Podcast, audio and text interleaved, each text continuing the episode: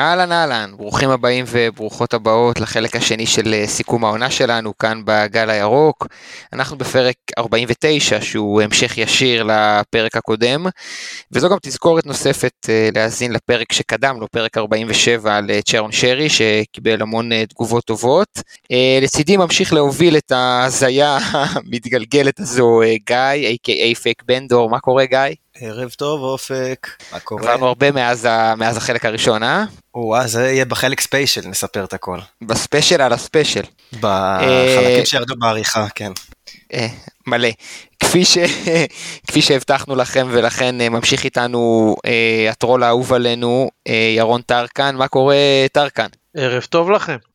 ערב נהדר, שוב אנחנו פה, וצירפנו לחלק הזה, לפחות להתחלה, חיזוק משמעותי בדמות היועץ הקולינרי שלנו, שהוא גם חבר אהוב ומוכר לרובכם ולרובכן, תום רובנס. מה העניינים רובנס? מה קורה אופק? מה העניינים חברים? אחלה, אחלה, אחלה, והאמת ש... בעקבות בעיות טכניות קלות או קשות מאוד, אנחנו מקליטים מחדש, אז קצת כמו בחלק הקודם, אנחנו יודעים איך זה מתחיל, ואין לנו שמץ של מושג איך זה ייגמר, ונפתח עם גיא. גיא, הפעם הכנת משהו? הפעם הכנתי שאלה לתום. אופה. האמת שזו שאלה שאתה הכנת לי. אבל נזרום איתך. נזרום, תמיד. רובנס. כן. איפה אתה יושב בסמי? תספר לכולם, כאילו, אני יודע, אבל תספר. אני יושב בצפוני. תספר על הטקס שלך, שאתה מגיע לסמי. יש לך טקס מיוחד. אתה מגיע יומיים לפני. זה לא תוכנן, יפה מאוד. בעיקרון שבוע לפני אני מזמין מקום בבורגר, מזמין איזה שולחן טוב ככה באמצע. הוא אומר לטרקן להגיע כדי שיוכל לפרוס את המשנה שלו לכמה שיותר אוזניים חדשות וכאלה שלא מכירות. בקיצור מגיעים, שותים מלא בירות, ונכנסים שעתיים לפני המשחק. ובא לי למות שאני אעשה את זה כל פעם. טוב, האמת ששנה שעברה לא היה כל כך כדורגל, אז... זהו, שנה שעברה לא היה כדורגל. גם כמות הפעמים שאני הגעתי, אפשר לספור על כף יד אחת של איראן. איזה אידיוט. התחלנו ברמה גבוהה מאוד. האמת ש... וכאן יש רק לאן לרדת.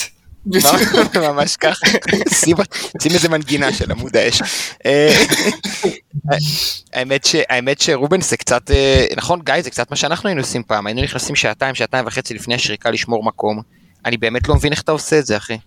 רגע, אז מי שומר לכם מקום? אתם לא שומרים, אתם פשוט נכנסים ויאללה בבאללה כאילו? אנחנו הגענו למסקנה, וגיא יתקן אותי אם אני טועה, שאם בין להיכנס לשעתיים לפני ולשמור מקום, לבין להיכנס 10 דקות לפני המשחק, מפרידים בסוף 6-7 מטר, בין המדרגות לבין הכיסאות שאנחנו אוהבים. אז אנחנו עומדים במדרגות. אני יכול להבין את זה. האמת שאני השתנה איתי למעלה, בכלל היה יותר קל. אני רוצה לשאול שאלה, המקום הזה שתפסת לי, נכנסת שעתיים לפני? לא, שאני אבין, נכנסת שעתיים לפני, לתפוס את המקום היחיד שלא רואים כלום. יוצא בן אדם עם דגל, 16 מטר, לא רואים כלום, ידעתי רק מי משחק וכלום. נכנס שעתיים לפני למצוא איזה דגל יפה ככה וגדול, כדי שלא נראה כלום, כאילו בשביל מה צריך לראות כדורגל בכלל? תשמע, אני לא חושב שמישהו במשחק כדורגל קיבל ממני יותר קללות מההוא עם הדגל, תקשיב. לא שאני רואה משהו, אבל במשחק הזה לא ראיתי כלום. כלום, אתה אומר לי עכשיו שעתיים לי, תפסת מקום? אני תופס מקום, זה היה בכלל בנתניה, כן? זה לא היה בסמי עופר, וישבתי שם למעלה באיזשהו מקום, ואני שולח, כאילו, העליתי, אני חושב, לטוויטר, איזו תמונה פשוט של האצטדיון, וזה נראה תמונה כאילו, אתה יודע, נוף יחסית כאילו סבבה. עכשיו טרקן שולח לי תוך ידי ישר כאילו, לא, זה, תשמעו לי עוד מקום, אני בא עם הבן. סבבה, אחי. ואז איכשהו בא, מישהו מרים דגל על ההיסטור, שיכול לחסות נראה לי את קפריסין, כאילו. ורובנס, רגע, אני מנסה כזה, לפני שכל המאזינים והמאזינות נוטשים ונוטשות אותנו, אני באמת רוצה לשמוע, אתה בלחץ כזה לפני המשחק, כשאתה בבר אוהדים, אתה בכזה תחושה של חוסר שקט, שאתה חייב להיכנס כבר, כי הרבה אוהדים נכנסים מוקדם. כן, זה משהו, כאילו, זה הרבה יותר תלוי משחק אצלי, כאילו, אני חושב שהרגשות שלי משתנים בהתאם למשחק, וכן, זה מאוד תלוי במשחק עצמו, כאילו, יש משחקים אתה יודע, אפילו אני יכול להגיד שבאיזשהו מקום, המשחק עצמו קצת נהיה שולי לעומת הבירה והאווירה, כאילו. ויש משחקים שאני מת כבר להיות באצטדיון כדי להתחיל את הדבר הזה ולסיים אותו. זה נורא משתנה אצלי. ואתה מרגיש שככל שעובר הזמן זה יותר ויותר סבבה, או שיותר ויותר יש חששות כאלה? העונה הזאת הייתי הרבה יותר רגוע, אני חייב לציין. כאילו מההתחלה הייתי הרבה יותר רגוע, זה הייתה מין עונה כזאת שלמרות שהרבה פעמים היה קצת פחות טוב או קצת יותר טוב, כאילו ברוגע זה היה משהו שליווה אותי לאורך רוב העונה, אני חייב לציין. היו משחקים ש... שלא, אבל זה נבנה. המשחק שהאור עם הדגל לא נכנס, פשוט ראית את המשחק, היית פחות רגוע. בדיוק, אז זה הכל שאלה שלי אם אתה רואה את המשחק או לא, בסוף. רובנס, כמה שיקור אתה נכנס? תשמע, האמת שזה מצחיק, כי אני חושב על זה, אני נכנס שיקור הרבה יותר במשחקי חוץ מאשר במשחקי בית. אני לא יודע איך זה אצלכם. Away day is the best day. בדיוק, כאילו, נגיד לבלומפילד אני נכנס שאני בקושי רואה בכלל משהו בעיניים, כאילו, אני לא יודע איך אני מגיע לכיסא שלי. יצא לי אנגלית גם של בנדור, משהו פנטסטי. יום אחד אנחנו נספר לכם איך גיא, A.K.A. פייק בנדור, הציל לבסילי את הפאה, בסדר? וואו. זה לא סתם שאני ככה מצייץ עליו. היום הוא העלה סרטון, איזה אידיוט. טרקן, אתה... בגלל שקצת אכלת לנו את הראש עם הטרלות בפרק הקודם, אתה, יש לך איזו חוויה רגשית חזקה מהעונה, שלא קשורה בשחקן ספציפי, באמת זה משהו כזה שאתה תגיד, לא יודע, בעוד 20 שנה, לאחד הילדים שלך שלא היה איתך, אתה תגיד, אני זוכר את זה, אני לא יכול לשכוח את זה בחיים, זה היה מטורף. את האמת, בחוויה הזו היו איתי שני הילדים שלי, אני חושב שזה ה3-2, אתה יודע, אתה יכול להגיד הרבה דברים, אבל מנעד רגשות כזה, לא חווינו המון המון המון שנים, אני לפחות, ומבחינתם, אתה מבין שזו הפעם הראשונה, וזה היה חזק, זה שגם התעוררנו מחצית שנייה כבר עבר חלק מהאלכוהול, וגם תשמע, זה היה משהו מיוחד, אני יכול להגיד שבאמת, כאילו בקטע של רגש, אז אני זוכר שב3-2 התחבקתי עם הילד הקטן דקות ארוכות. אתם מכירים את הסיפור שדיברנו על זה, שגיא עמד בחוץ ואמר לכולם, אנחנו הופכים את זה? כן, כן, זה היה בחלק שהשמטנו, נכון? אני לא זוכר על מה דיברנו ומה לא, אבל הוא באמת הסתובב שם. זוכר, אני הייתי גמור, התחלתי לשאול את האנשים סביבי ואת העולם, למה כל פעם מחדש זה קורה, שאני אשכרה מתאכזב מזה, למרות שאני יודע שזה מה שעומד לבוא. אני יורד בעליון, יוצא החוצה בביטחון, אנחנו מנצחים, כאילו כמו אופרה ווינפרי מחלק, אנחנו מנצחים לכולם. אני חושב שישנתי במחצית הזאת 3 ג'וינטים. אני חושב שאני ראיתי את המשחק הזה בבית עם פאקינג קורונה, וכאילו... תסיק את המסקנות. בדיוק, זה עזוי להגיד... זה הכל בגלל העין שם. להרגיש באווירה, הוא שם דגל בבית מול הטלוויזיה. שמתי דגל על הטלוויזיה, כן. משהו גדול כזה. תגיד, טוב, יש לי שאלה ברצינות, גם בסלון ישבת שעתיים לפני? כן, חובה, אחי, הכלב תופס לי את המקום. האמת שאתם יודעים, אני אנסה לעלות לפה איזה חבר שיש לו סיפור מה3-2 שאף אחד לא מכיר, והוא גם דמות שיחסית מכירים, אבל רובנס, אתה ב3-2 היית בבית, נכון? הייתי בבית. רגע, אל תהרוס, רובנס היה בבית, רגע, טרקן היה עם הילדים, גיא עמד במחצית ואמר אנחנו הופכים את זה, תהיה לי בריא, זאת אומרת, איך הגבת בבית רובנס? אז זה מה שאני, כאילו, בגלל זה התחברתי למה שגיא אמר, כי גם אני, כאילו, אמרתי לעצמי, טוב, זה ברור שחוזרים, כאילו, וגם אמרתי את זה לכל בערך קבוצת וואטסאפ שאני חבר בה של אוהדים, כאילו, ושל חברים, כי כדורגל נטו, שאתה רואה את זה בלי המרחק, עם המרחק הזה, ועם, אתה יודע, קצת איזשהו נתק ברגש מאשר שאתה בתוך האצטדיון, כאילו, היה לי ברור שחוזרים משם.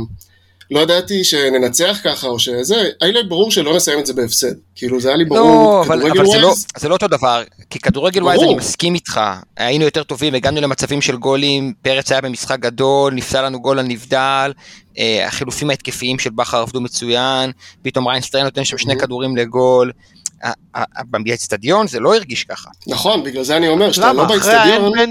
אחרי האין פנדל זה היה משהו. אחרי שביטלו את השריקה לפנדל. אתה יודע, דווקא בפנדל, אין פנדל, שם הרגשתי הכי מעורער באותו רגע, אבל זה הזניק אותנו בדיעבד. מה זה מעורער? אני מכיר אנשים שיצאו. מי? מי? יש כזה אנשים? יש כאלה. טוב, אז האמת שאנחנו... אנחנו די מתרגשים, בהפתעה, ערב טוב אופניק, מה קורה מוישה אופניק? מה נשמע חברים? הכל בסדר, מה איתך? ערב טוב אופניק. מתרגש, ערב טוב, טרקן אתה שם תאות? מה, הכנתם משהו? תשמע, זה סיפור כאוב, נראה לי שלשם אנחנו מכוונים, לא? רגע, טרקן פשוט לא יכול לעשות שתי פעולות בבת אחת, אז הוא מנסה למצוא מה לעשות כרגע. לא ביקשתי פעולת עיניים, ביקשתי שיעשה משהו עם האצבעות. הדגל מסתיר לו את המחשב. אתה מנסה עוד פעם שאני אגיד משהו על אצבעות?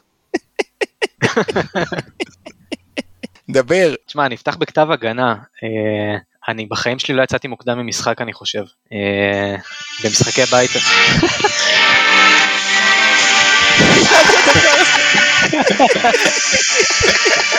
חייבים פתיח.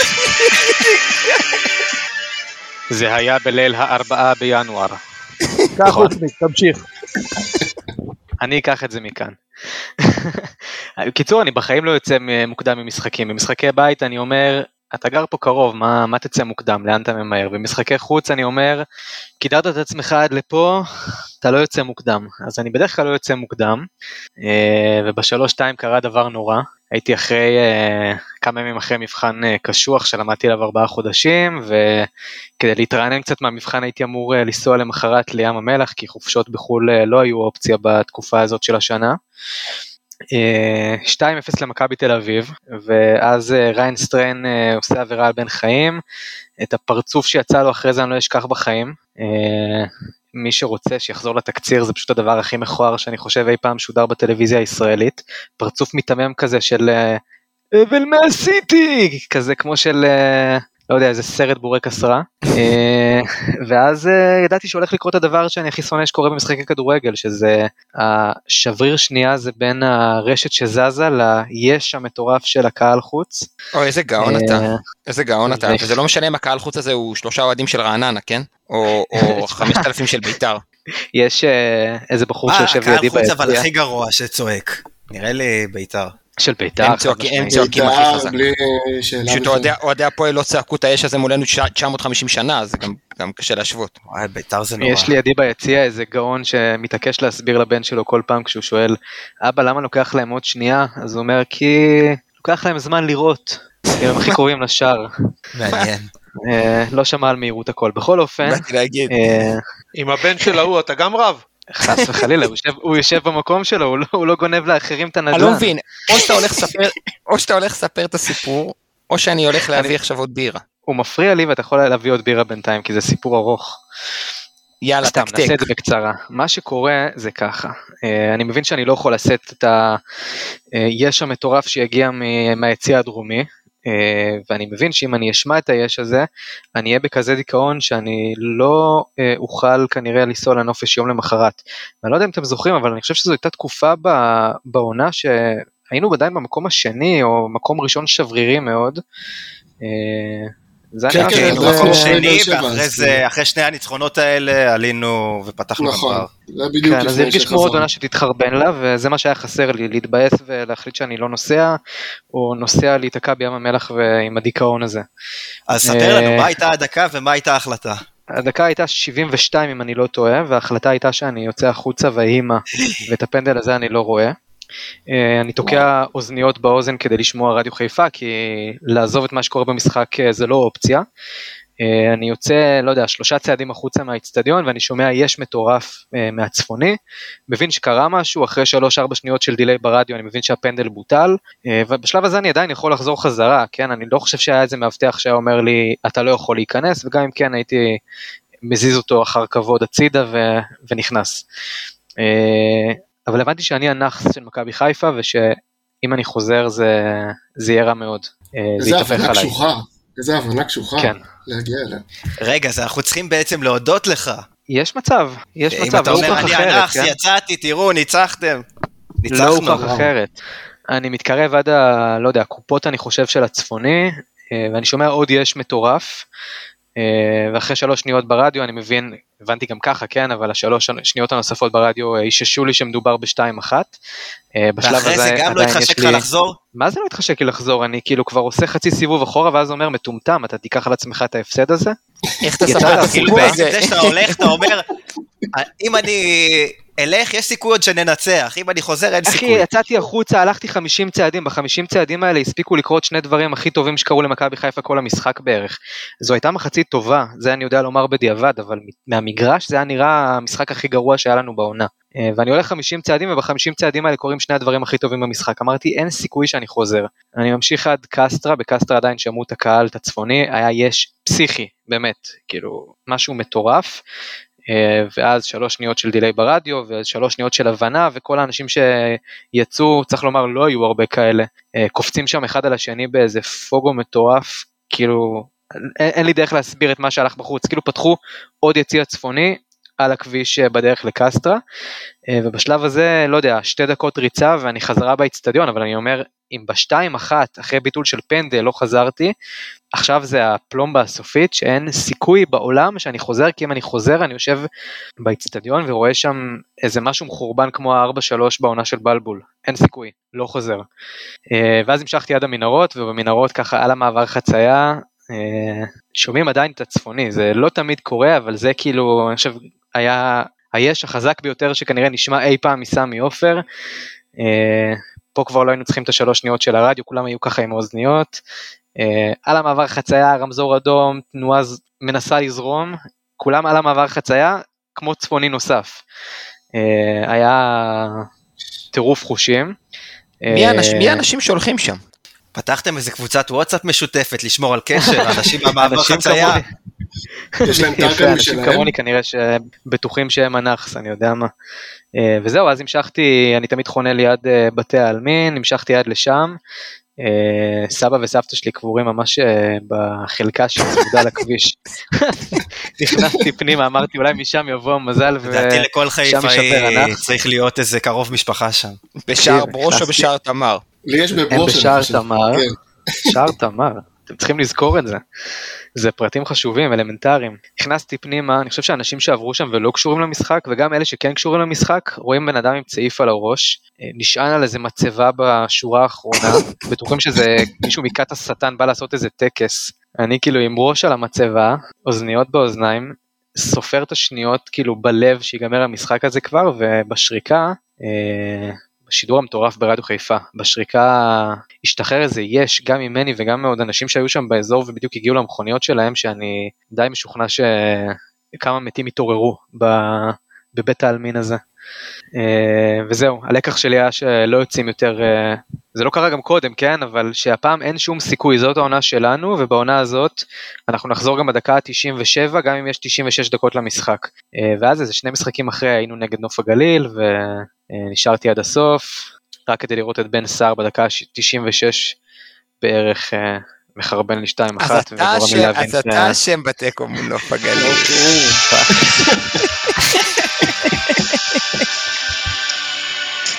בונה, אני לא הבנתי עד עכשיו שזה עליי, אתה פתאום מפיל לי את האסימון. מה שאני מבין מזה, שצריך להסיק שאופניק היה צריך להפסיק לבוא למשחקים, ותום רובנס להידבק בכל מחלה אפשרית, ואז היינו לוקחים את האליפות הרבה לפני. העיקר למה שכמחנות שלי קרה כאן.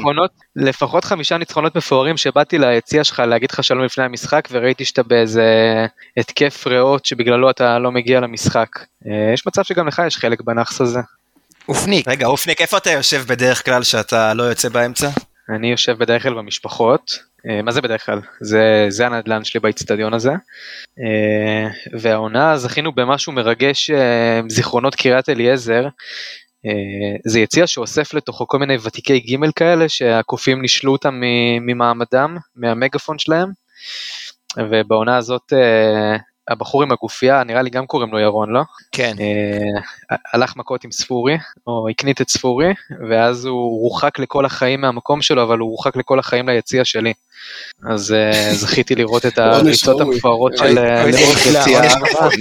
אתה מכיר את זה שבפנדל אין אנוש כפול, כאלה? שמה? לא משנה.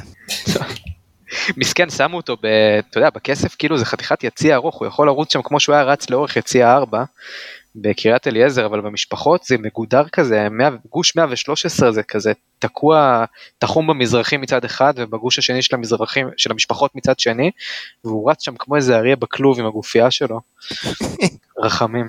אגב, שתדע לי, אין איזה זיכרונות מטורפים בקריית אליעזר, או געגועים לאצטדיון הזה, זה אצטדיון לא מתאים. כאילו בשנה האחרונה של האצטדיון בכלל לא באתי, זה כבר היה... אני איתך גיא. זה היה גדול עליי. אבל גיא, אנחנו גם חלוקים בסיפור הזה. כאילו רק חיכיתי שיפתח סמי עופר, ויהיה לנו אצטדיון חדש, וקבוצה מטורפת, ויוסי בניון, אנחנו חולקים את הסיפור, את אותם דעות גם על יניב קטן, נראה לי זה קצת קשור, גיא. יכול להיות. ספר. מה? אין לנו מה לספר. יש היסטוריה ויש עתיד. בעיקרון, יניב קטן אנחנו לא שרים.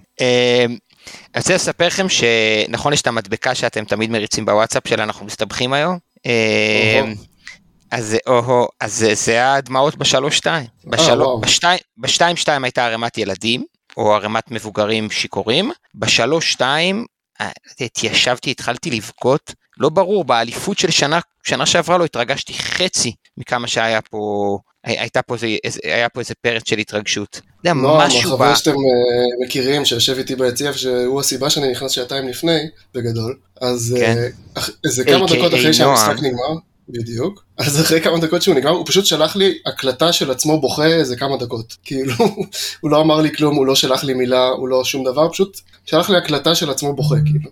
איזה ספקטרום רחב של רגשות, אני מחזיר אחורה למה שטרקן אמר עם הילד שלו בהתחלה, כי אתה מתחיל המשחק ואתה כל כך בלחץ, ואחרי הגול הראשון שלהם שהוא בהתקפה הראשונה, אחרי 50 שניות אתה עצבני, ואחרי הגול השני שלהם אתה תופס את הראש ואתה מתוסכל, אתה מסתכל לשמיים, עדן שמיר בועט לחיבורים, ובמחצית אתה באמת, אתה מרגיש קצת חסר אונים, ואז מתחילה המחצית השנייה, ויש לנו מצב ופרץ עוצר, ויש לנו מצב ופרץ עוצר, ויש לנו מצב ואנחנו מבקיעים ונפסל על נבדל, ופתאום לאט לאט זה מגיע.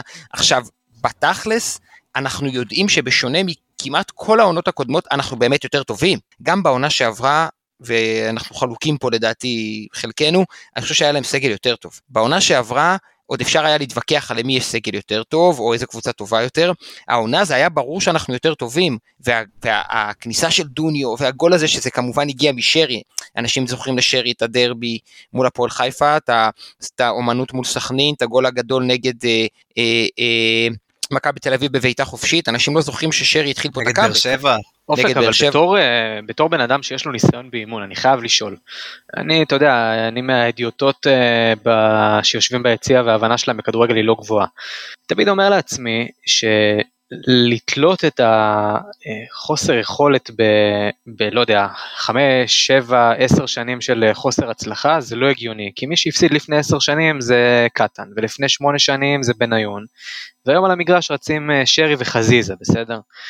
ועדיין, סגל טוב יותר, סגל טוב פחות, כולנו ידענו שבדקה הראשונה נקבל גול מקרן, אז איך מסבירים את זה? תסתכל מי הקבוצות שהגיעו לגמר ליגת האלופות, תסתכל מי עושה פיינל פור ביורוליג, לא סתם זה מועדונים סגורים, יש בכדורגל תחרותי ערך שקשה לאמוד אותו במסירות מפתח, תיקולים או מספרים של שערים, יש ערך למסורת, למה שהשחקנים סופגים מהרגע הראשון שמגיעים לחדר ההלבשה, דן גלאזר, שרן ייני, טוב ייני עוד היה קודם, אבל נגיד גלאזר, לפני זה דור פרץ ויונתן כהן ואילון אלמוג, סבורית מאז שהוא נחת פה, גם ג'רלדס בקדנציה הקודמת, זה שחקנים שלא מפסידים לנו, נטע לביא, משחק בוגרים מ-2016, בליגה, לא ניצח את מכבי חיפה, את מכבי תל אביב, סליחה, אתה חושב שאין לזה ערך? הם בני אדם, עזוב שהם חברים ביניהם, וקנדיל וחזיזה חברים מאוד טובים, עזוב שהם נפגשים בנבחרת ומשחקים ביחד, יש ערך לסיפור הזה, כשאתה מגיע לקבוצה, ולקבוצה חדשה, או כשאתה מצטרף למועדון חדש, אתה לא יכול להתנתק ממה שקורה סביבך, אתה לא יכול לתת לכל מה שאתה שומע לעבור לידך, זה לדעתי גם מורגש על שחקנים קצת יותר גדולים, כמו שרי, מתי שרי היה טוב נגד מכבי תל אביב בעונה הראשונה שלו אצל מרקו? תבדקו אותי, עזבו שהוא לא עלה בהרכב המשחק הראשון. אבל כל הקבוצה הזאת הייתה רעה מולם אצל מרקו. תודה, הנה אתה אמרת, ובסוף מי שם את ה... כדי ליצור את השתיים-שתיים הגדול בבלומפילד, מי שם את הכתף לגולסה? אצילי, בדיוק. מי שכבר היה בצד שני. נכון. כשרנה מולנסטיין ניצח את מכבי תל אביב 2-0, מי הבקיע את הגול המשמעותי חוץ מקגלמאכר? באתי להגיד קגלמאכר, זה הדבר היחיד שאני זוכר במשחק הזה. אוקיי, אבל מי השני? אלירן עטר. נו מה? בשעה שם רשתות. שבא מהצד השני. נו מה? ורמוט היה שם מצוין. מה שאני רוצה להגיד, זה שיש לך... בוא נגיד לוורמוט, שם לי עוקב. אני נותן לו לייק עכשיו על כל דבר, לא משנה מה הוא יכתוב. איך אתה מתלהב? אז אם הוא עוקב אחריך, אז דבר איתו על פרשת הטלפונים. אתה רוצה שנעלה אותו? רגע. לא. סביר להניח אגב שהוא חושב שזה בנדור באמת. נכון. טוב, אני רוצה לשאול את טופניק משהו נורא חשוב על הסיפור. הוא סיפר שב3-2, בעודו נשען על הקבר, צרח צרחה אדירה שהעירה כמה מתים. רציתי לשאול עד כמה זה היה חזק, כי יש מתים שלא התעוררו כמו טלב טועתך. איזה מניאק. אני יודע לאן זה מוביל, הוא יצחק עליי שאמרתי שטלב זה שובר שוויון. בוא, רובנס, גיא, בואו תצאו פה להגנתי. למה? לא. אין לך אותו. למה? אני חושב שזה מאוד מעניין. אגב, הכתיבו היום את איביץ' ולכל התרועות, זה ההחתמה הכי טובה שלנו, זה הרכש הכי טוב. הבעלים האחרון שאמר את זה לדעתי זה ינקלה. אבל זה נשאר בערך בזה. דרקן לא ישכח. כל מה שנשאר זה שאיביץ' יגיד, אנחנו נביא שחקנים בפינצטה. כן, יחכו עד לרגע האחרון, עד לספטמבר 23, כדי שיגיד, אני בוחן בפינצטה את השחקנים. אבל... לא היה ולא יהיה כמו אופק שנלחם שטלב, זה השחקן והוא רגוע. שאני אצטט? אתה רוצה שאני, אתה יכול לצטט מה שבא לך. האמת שאני רציתי להתייחס לזה שאנחנו כבר מקליטים בערב שאיביץ' חותם במכבי תל אביב, ואני חושב שמה שחשוב זה כמובן השחקנים הישראלים שהם יחתימו, ולא ישראלים, גם זרים זה חשוב. אני מסכים, אני מסתכל על מטריצת הזרים שלהם, ובהנחה ונשארים שני חלוצים זרים, והם לא כך יודעים מה לעשות עם גויגון. תשמע, בוא נגיד את זה רגע. אני חושב שהם צריכים להמשיך למחזר תוכניות מהעבר, ואני זוכר תוכנית מאוד טובה שהייתה לג'ורדי פעם, וזה לשים את עומרי בן ארוש בלם, ולהביא את טלב להיות מגן שמאלי. וזו תוכנית מגירה שנראה לי ממש טוב לשלוף אותה. איך קראו להצל וגרטל שלו מברזיל? מרסלו, איפה מרסלו? שיחזיר את מרסלו. רמון ומרסלו. כן. הנס וגנס, כן.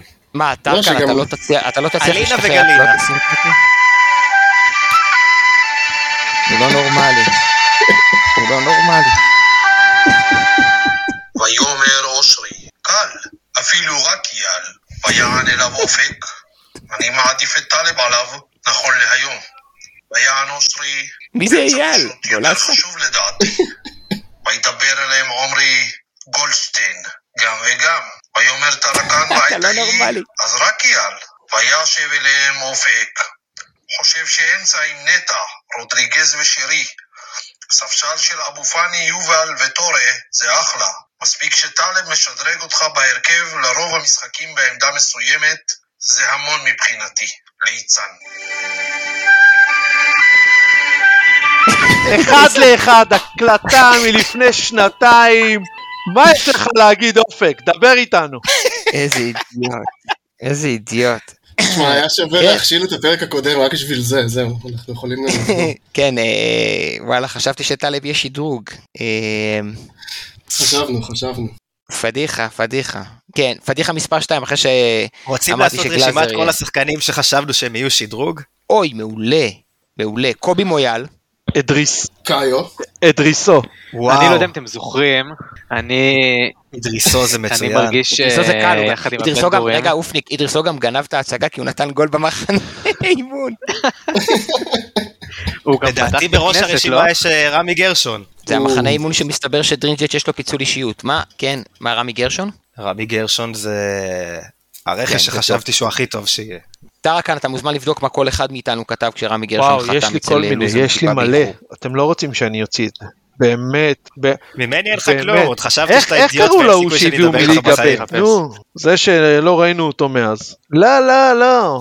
גיל יצחק? לא, גם בנתניה היום. אבו אל שייח. אבו אל שייח. וואו. עדי בן דניאל אמר שהוא בונה עליו. וואו. הוא בנה עליו בתור יד אבו עביד, לא בתור אבו אל שייח. לא יד אבו עביד, היה לו שם אחר. אלעביד. הוא החליף שם באמצע, כן, הוא הלך לרב שלו והוא החליף לו. הוא הגיע לשם חדש. נראה לי שאם נולד לו ילד הוא אבו אל שייח, לא?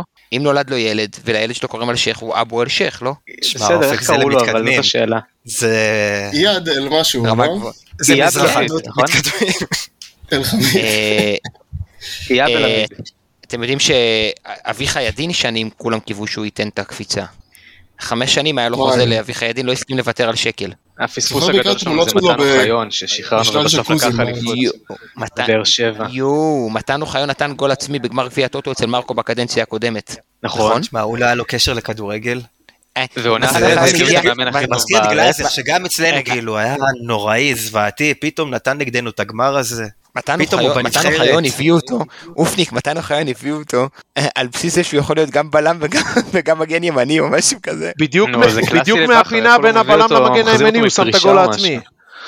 וואו. יואו, זה קפץ שם, סטויקו היה שוער, לא? מי היה שוער? כן, היה גם תרקן בעונה של רוני לוי של 6 המשחקים הראשונים בלי ניצחון, הייתה נואשות רבתי בקרב הקהל והתקשורת בחיפה. רק למי שעת ציפיות. זה המחזור שני, עשינו 0-0 נגד סכנין, ואז... מה, אופיר קריאף וטרנר? אופיר קריאף, לא, זה היה... לא, נגד סכנין זה היה המחזור שלישי, אני חושב. הוא הוכתר כקפטן הבא של מכבי חיפה. מי? אופיר קריאף. אוי, אלוהים. כן, כי אני אגיד לכם מה, הפסדנו 3-0 לבני יהודה, היה שם סבוטאז', ואז הפסדנו 1-0 בכפר סבא. רגע, זה היה משחק עם הלוקרים, לא? לא, רגע, ה-3-0 על בני יהודה זה שיוסי ירד במחצית, יוסי ואלירן, ואז הוא סימס לבנדור מהמחצית, מהאמבטיות כערך. ולא אחרי זה נעלו לו את הלוקר. כן, ואז נסענו לכפר סבא, שזה שתי העולות, כן, כפר סבא ובני יהודה, באיצטדיון לויטה הפסדנו 1-0, איתי שכטר בעט פנדל, שהגיע עם לחם שום לאוהד כהן, ואז גם נפצע לו גול חוקי, ואז היה עוד משחק, בית, שנראה לי זה מה שדיברתם עליו, ואז נסענו לבאר שבע. רעננה ברמת גן זה בכלל משהו אחר. אז מה? רעננה ונתניה ניצחנו מחזור שישי. נכון, רעננה זה גיל ורמוט. חבר שלי. נכון, את השני, את הרכבש את הראשון בפנדל. חבר שלך.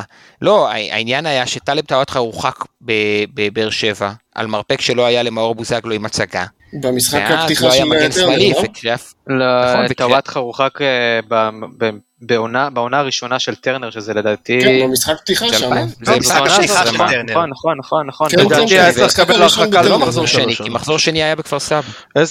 איזה פינה זאת על שם טלב טאואטחה, צריך גם לקרוא לזה משענת קנה רצוץ. תשמע, זה היה עונות זוועתיות שלנו, ובאר שבע גם שהיינו מגיעים לשם, ובכלל בדרך לסמי עופר. אתה יודע מה מדהים בסיפור הזה? שבעצם העונות לא היה שום סיבה שהם יהיו מוצלחות. באמת, קנו שחקנים שהזיה, ואתה יודע, מכבי תל אביב החזירו את הצילי מחול. אופיר מזרחי. אבל למה? למה תתקנו? למה לא התחברו? נו, למה? במה אתה מפתח ציפיות בסגלים שהיו אז? רגע, קגלמאכר היה שחקן טוב, ווואצק היה שחקן טוב, קגלמאכר היה שחקן טוב, ווואצק היה שחקן טוב, ורועי קיאט כשהוא הגיע היה אמור להיות שחקן טוב, ופלט היה חלוץ טוב, והכל בודדו, וכולם היו, וצ'וצ'ליץ' היה בלם טוב, הם כולם היו באמת בווייב, קטסטרופה, ואני חושב שגם בינואר של מולנשטיין, שהוחלף בלוזון, כשהבאנו את דמרי, כולנו חגגנו, מה, החלוץ פותח בנבחרת, וכשהגיע אנס אלושי באמצע לעזור לנטה ולבצק, אז כולנו שמחנו, וכשאולמר ווילפסון הגיע כבלם ב מיליון יורו, כולנו אמרנו, מה, לקחת נטה ולברוזנבורג, הוא קיים בכלל בעולם הזה? אבל פיתים הזה קיים בעולם הזה? אני יכול שאלה רצינית? אני אחרוג ממנהגי? כן. זה כבר ברור שזה לא בחיי רציני. מי חושב שזה יהיה רציני? אופניק בחיי רציני. זה כמו בובה שלה. בגלל זה אני שואל את אופק, אם מי יכול לענות על זה ברצינות? רק הוא מתייחס להטרלות שלי ברצינות. באמת, היו אצלנו כל מיני כאלה שהיו לכאורה כישלון טוטלי, או כישלון יחסי, לא יודע איך תקרא לזה, ואחרי זה אתה רואה שמצלחה, כמו תור קרלסן, שראיתי השנה שנבחר לאחד מי, וואלה, כאילו, בטופ, בתפקידו, או קרמר, שהשנה הביא מספרים יותר טובים משל ערן זהבי, אז למה? איך זה יוצא? זו שאלה טובה, נראה לי שזה קשור, שוב, נראה לי, כן, אין לי באמת מושג, כמו שאתה אוהב להגיד. נראה לי שזה קשור גם למה שדיברנו מקודם, בהקשר של 10 שנים, אתה לא מנצח את מכבי תל אביב, וזה משפיע על השחקנים. מיכאל קרמר הגיע לקבוצה, שבה שני השחקני כנף היו ניקיטה רוקביצה ומוחמד עוואד, או סלליך. מישהו יכול להגביע לו כדור לראש? עכשיו, עזבתי את זה, בסדר? עזבתי את זה שאין מי שיגביע לו כדור לראש. עזבתי את זה. במשחק הראשון נגד מכבי תל אביב הוא צועק, "Fuck you" או "Fuck off", לא היה נבדל ומורחק. אפשר להצליח ככה? זה קשור לכדורגל? אז אני מנתק את זה שלא היה מי שיגביע לו, בסדר? כשזה המשחק הראשון שלך בליגה, מול היריבה הכי גדולה, בנתניה, גיא, אתה זוכר את המשחק, היינו שם ביחד, מה אתה מצפה שיקרה? מה אתה מצפה שיקרה? לא, והיה לנו רצף של מאמנים שאף אחד לא הצליח, ומאמנים זרים, היה שם רצף של, אתה יודע, גם המאמנים עצמם אם תסתכל, זה לא שהם דמויות כושלות, או שהם מנותקים מכדורגל, או טון קאנן, הביאו לפה דמויות שמבינות כדורגל. כל הדמויות האלה, כל הדמויות האלה שנכשלו אצלך, כל הדמויות האלה שנכשלו אצלך, זה דמויות שאחריך המשיכו בכישלון שלהם, עוד עונה ועוד עונה ועוד עונה. גם רוני לוי, וגם גיא לוזון, לא כולם. אבל רגע, אבל אני חושב שאפשר לוזון ירד ליגה. אתה מסתכל על מו הלך, הוא לא מבין כדורגל, תור קרלסן לא מבין כדורגל. אני את מו הלך מאוד מאוד מעריך. אז אני חושב, אתה יודע, ראייה טובה. זהו, דרקן, אתה יודע שאנחנו חולקים פה את עוד הדעה. האמת שגם אני יכול להגיד עליו המון דברים טובים. יש לו ראייה ספורטיבית. תודה. א' דסקל, נכון? כן, נזכרתי בזה. זה דסקל שבא ואמר, הלכתי לרופא עיניים מומחה בראייה ספורטיבית. מומחה בראייה ספורטיבית. אופניק, אתה אמור לדעת. אתה רוצה לדעת למה אני מעריך את הלך? שעות הקלטה עם אופק על הלך, שכנעו אותי שהוא באמת האיש שעשה את המהפכה במכבי חיפה. או לפחות התחיל אותה. זהו, אני כבר לא באמת סגור על זה. אתה לא באמת סגור על זה, אבל אתה עדיין... כי ניסיתי לחשוב על זה המון טרקן. זה נכון. אני לא באמת סגור על זה, כי אנחנו עושים פה איזה פרק סיום עונה, אז דווקא בלדבר על העונה המוצלחת הזאת, שכבר היינו הכי טובים בליגה בפער, ולהיזכר בתקופות שהיינו ממש לא טובים, אפשר לשים איזה שהן נקודות על ציר הזמן. איכשהו מהשבוע, מאז ההקלטה הקודמת, וזה שנכנסנו לעוד יותר פגרה, התחלנו לדבר על שטויות, ומה זה לא קשור לסיכום עונה, אפשר לדבר על הכל. אבל למה, אז אני אחזיר אותך אולי, אני אחזיר אתכם לסיכום עונה דרך כל הברברת שהייתה פה בדקות האחרונות. אני חושב שמה שיהיה מעניין בעונה הבאה, ואני רגע שם בצד מעט את העניין המקצועי ויותר את העניין של האווירה סביב המועדון והקהל, יהיה מעניין אם אחרי שתי אליפויות אנחנו ניכנס לאיזה תקופת סובה כזאת שהפיינה את העונות של אחרי רוני לוי, שכבר חיפשנו איזה הישג נוסף להיאחז בו, כי ליגת אלופות לא ממש היה, אז התחילו לרדת לרוני לוי לנשמה על זה שהוא לא משלב נוער, או שאנחנו נזכור טוב טוב את 10 שנים האחרונות, ונגיד תודה על כל ניצחון, גם אם הוא היה בשיניים, אופניק, אליפות או ליגת אלופות? נשתה 3 בקבוקי בירה על... שתקתי אותך, אה? אם אתה מבטיח לי אליפות בעונה שאחרי, אז נראה לי שליגת אלופות, אבל עזוב. לא, זה נראה לי לגמרי. זה נראה לי לגמרי. אליפות או ליגת אלופות? לא, ליגת אלופות זה לא ריאלי בעיניי. ליגת אלופות לא ריאלי, לא בחייאת.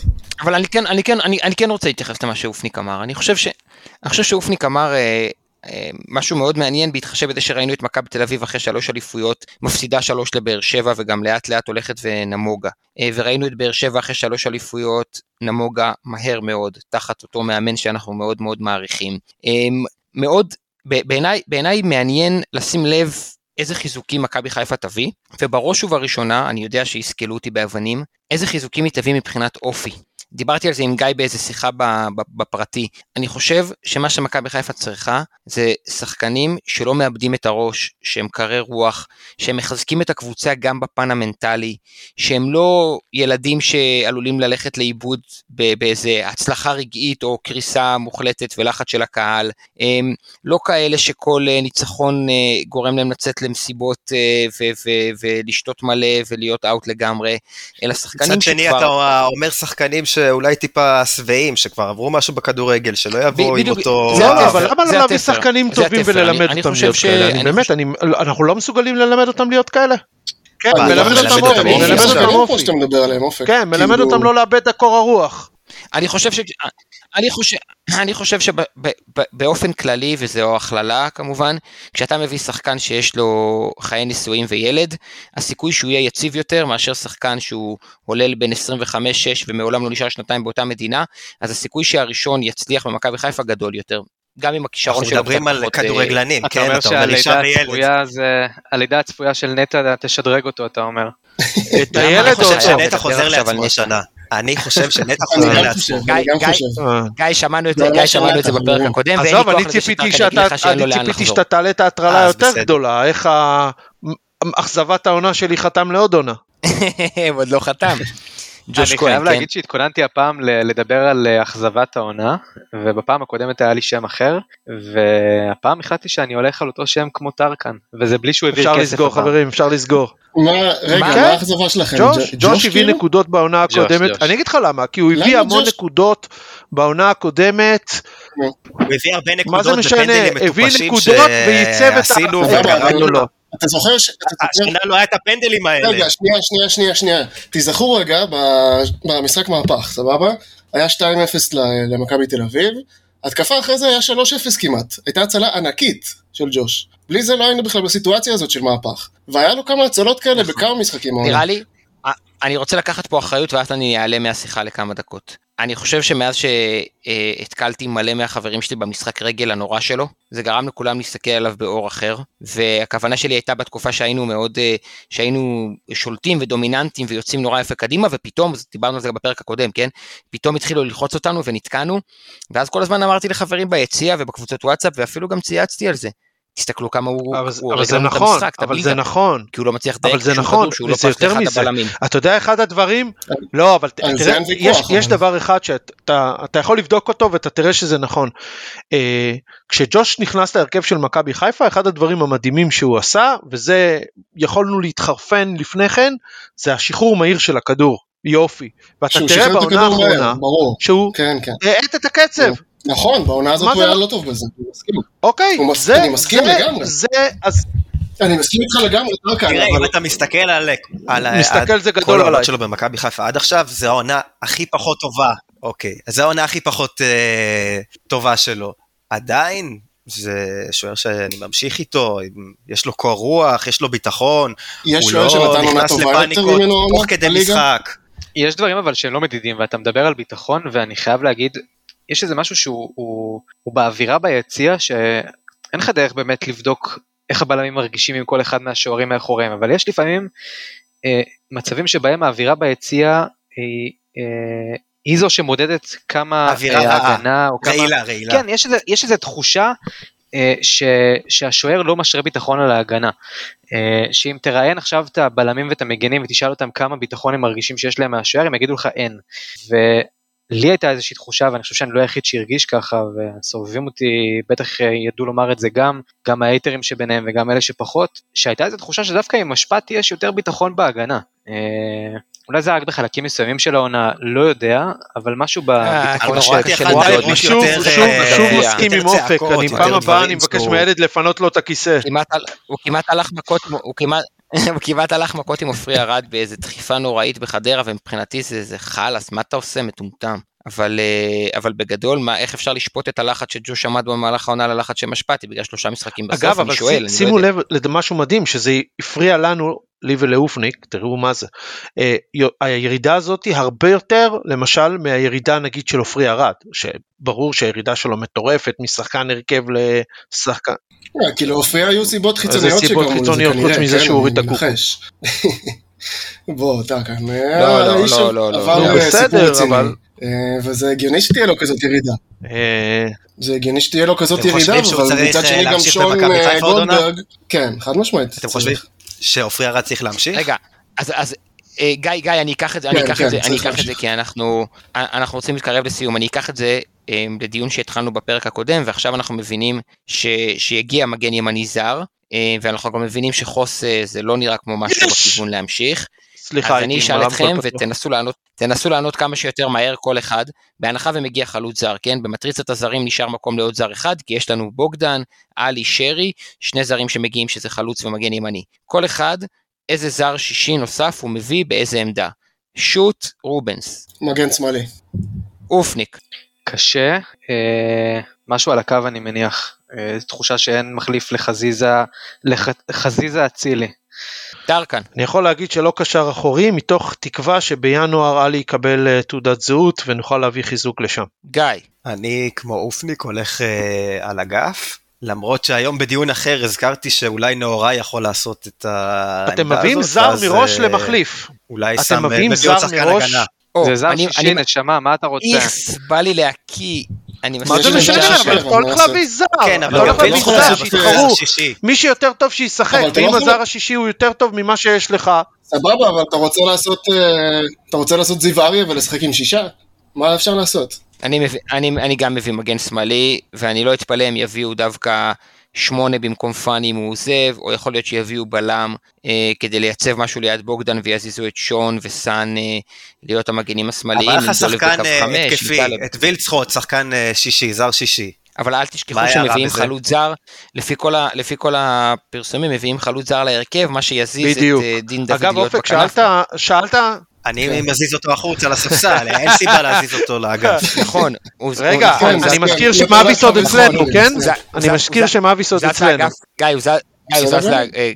הוא זז לאגף וטיפה מעבר לקו. רגע, אופק, רק שאלה. אתה התחלת מקודם להגיד על מה שחשוב זה איזה ישראלים מכבי תל אביב יביאו, איזה ישראלים חשובים אנחנו נביא. כן, אני חושב שאנחנו לא באותו מצב כמו מכבי תל אביב, אתה יכול לראות את זה בסגל הנבחרת. מה שהתכוונתי להגיד על מכבי תל אביב, זה שאם יונתן כהן ודור פרץ חוזרים, זה סופר משמעותי, ואם אלי דסה בטעות חוזר, זה הופך את זה באמת בעיניי שובר שוויון, אמרתי זה גם על טלב, תזכור,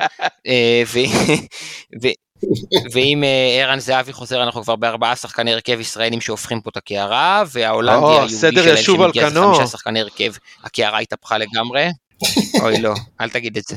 לא, אבל באמת, אני חושב שהכיוון של הזרים שלנו הוא נכון, אני מניח שיגיע ניקיטה, ראיתי שקראתי משהו על קני סייף, שהוא נגיד אופציה להיות כזה ווינגר ושחקן משלים טוב בסגל. אם אבו פאני הולך חייבים ישראלים משמעותיים.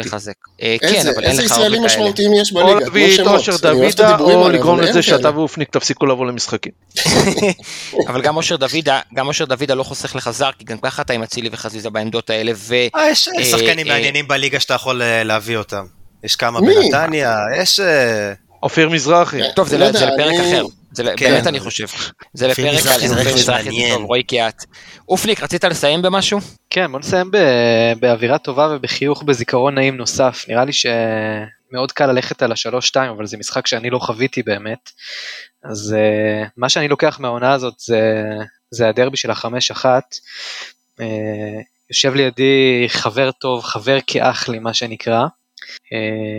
ואני תמיד יודע כמה המשחק היה כיף וטוב, לפי הסימן הכחול שהוא משאיר לי על הזרוע ביום של המחרת המשחק, לפי הצבע שלו אני יודע כמה נהנה מהמשחק.